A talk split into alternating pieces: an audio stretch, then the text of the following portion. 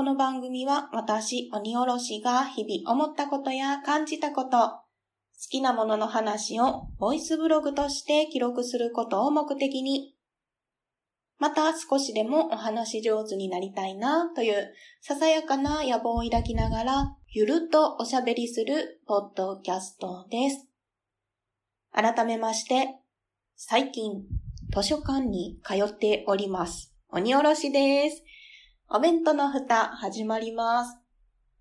皆様いかがお過ごしでしょうか？そして本日お誕生日の方おめでとうございます。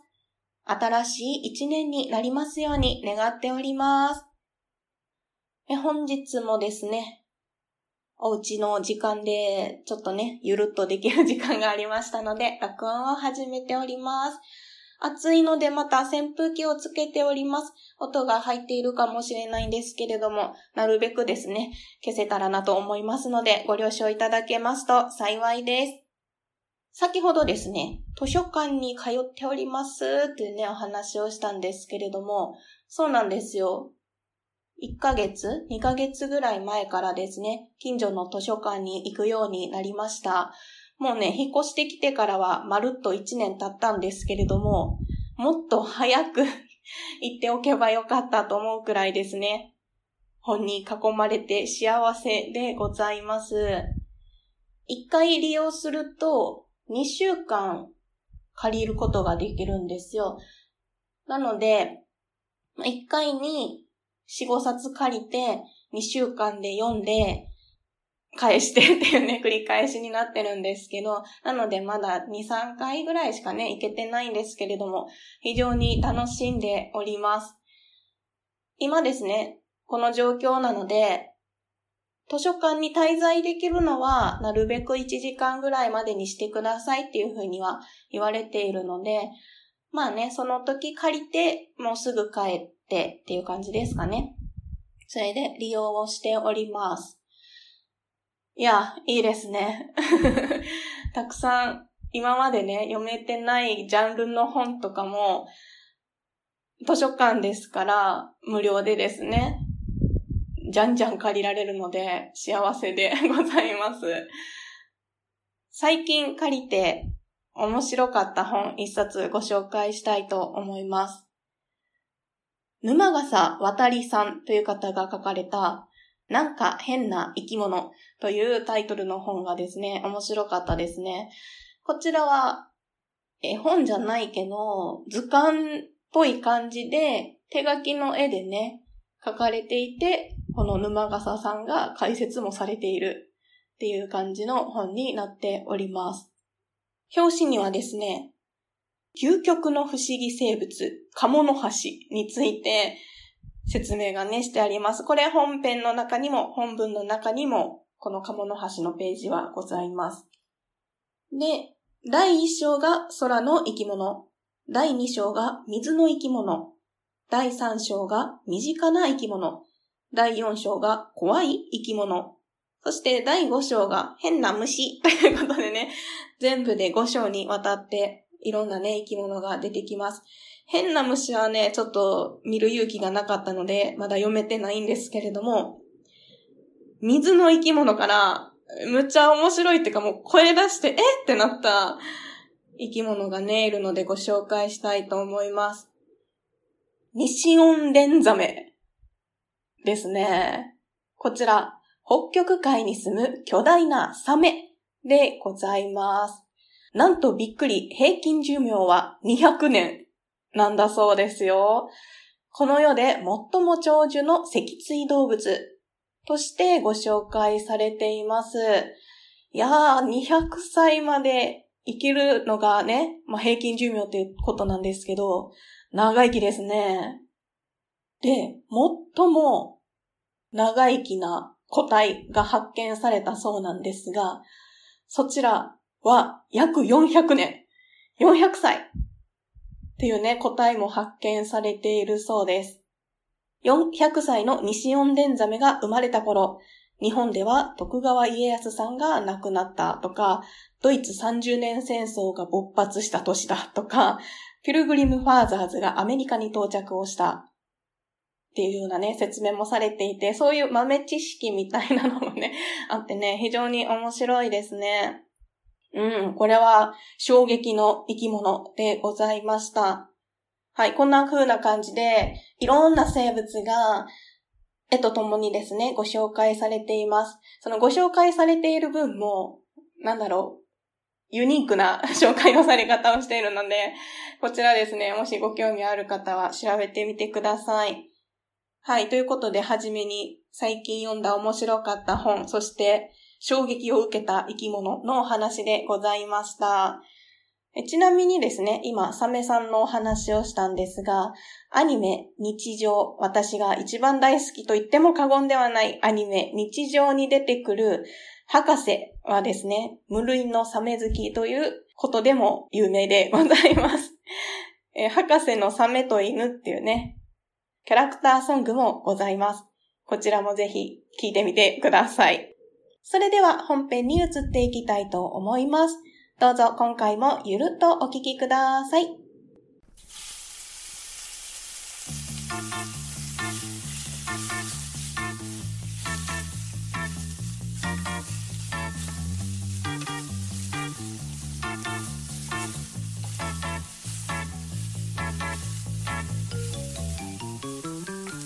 お弁当の蓋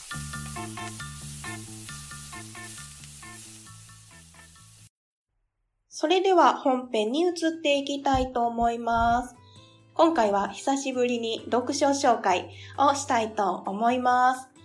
読みましたタイトルがですね、幽霊デカというタイトルの作品でございます。幽霊の刑事と書いてね、デカと読めます。こちらの本を手に取ったきっかけなんですけれども、お弁当の蓋を聞いてくださっているアポロさんという方にですね、教えていただきました。5月のハッシュタグ大運動会の時に、ライトなミステリー小説を読むなら、アリス川先生がおすすめですということで教えていただきまして、その中でもおすすめってありますかっていう風にね、聞いてみましたらば、こちらの幽霊デカを進めていただきました。こちらですね、520ページあるんですけれども、まあ面白くてですね、一気読みいたしました。また、この本が届いた時にパッて見て思ったのは、表紙がいいなって思いましたね。幽霊デカで幽霊を表現してるんだと思うんですけれども、おそらくこの刑事さんだろうなって思われる方の透明感のある幻想的な素敵な表紙になっております。ではですね、いつものようにあらすじからご紹介していきます。俺は神崎達也、職業刑事。美人のフィアンセを残して無念にも射殺された。はずが幽霊に？しかも犯人の上司が密室状況で何者かに殺されて、一体真犯人は誰なんだ？そして俺はどうなってしまうんだ？ミステリーとラブストーリーが融合。2001年度本格ミステリーベスト10入りの傑作。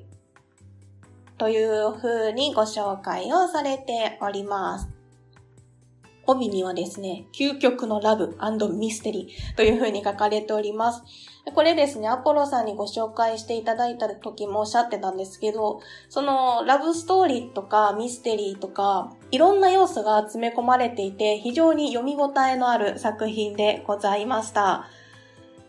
主人公がですね、今、あらすじで読みました、神崎達也という方なんですけれども、この神崎達也さんはですね、非常に熱血なタイプの刑事さんでした。足で稼ぐ？稼ぐっていうのはお金を稼ぐって意味じゃないんですけど、その情報を集めたり、とにかく自分でこう、動き回って仕事をするっていうようなね、印象がございます。他にも何人か登場人物を紹介したいと思います。早川敦という男性が出てきます。こちらの方は神崎の同僚です。虚しくも無念にも幽霊になってしまった神崎のことが唯一見える、唯一意思疎通をすることができるというね、人物になっております。そして森妻子という女性が出てきます。こちらはですね、神崎のフィアンセですね。あらすじにも出てきました。美人なフィアンセでございます。設定としましては、射撃の名手っていうところが特徴になっております。はい。そしてもう一人ぐらいですね、ご紹介しておきましょう。共同課長が出てきますね。こちら、今、このあらすじで言いました、神崎達也を射殺した犯人なんです。安心してください。真犯人ではないので、今ものすごくネタバレみたいになってますけど、この方は、共同さんは真犯人ではないです。ただ、この物語の上で非常に重要な人物になってきます。と言いますか、物語ではよくあることだとは思うんですけれども、出てくる登場人物皆さんですね、非常に鍵を握った人物になっております。ミステリーなのでね、そういうところはね、あるかなと思います。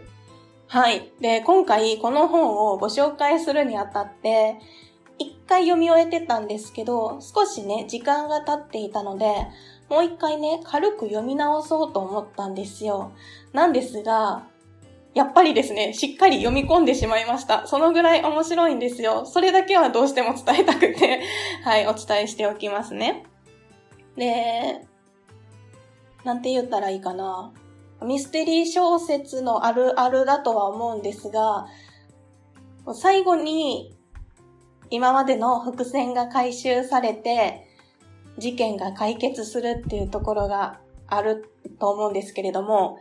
その事件解決までどうしてもね、時間がかかってしまうんですよね。そうすると、この出てくる人出てくる人の言動、言葉であったり、行動であったりが全て疑わしく思えてきます。幽霊デカも間違いなくそういうところがありまして、なんでこの人はこんなことをしているの？っていうのがね、ものすごくね、疑問に思えてくるんですよ。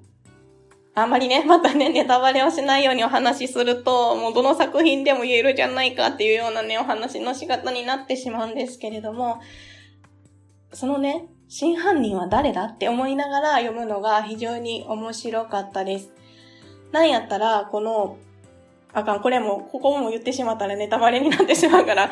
やめときますね。はい。この幽霊デカを読んでいて思ったのは、この、神崎さんと唯一コミュニケーションが取れる早川さんのキャラクターが私はとてもいいなと思いながら読んでおりました。うん、この物語の中では早川敦さんが一番好きですね。あと思ったのは、デカってね、刑事さんたちが出てくるので、警察の中でのお話っていうのがね、舞台になってくるんですけれども、組織の闇を感じました。物語のね、お話なので、実際にそうとは言えないですし、そうでは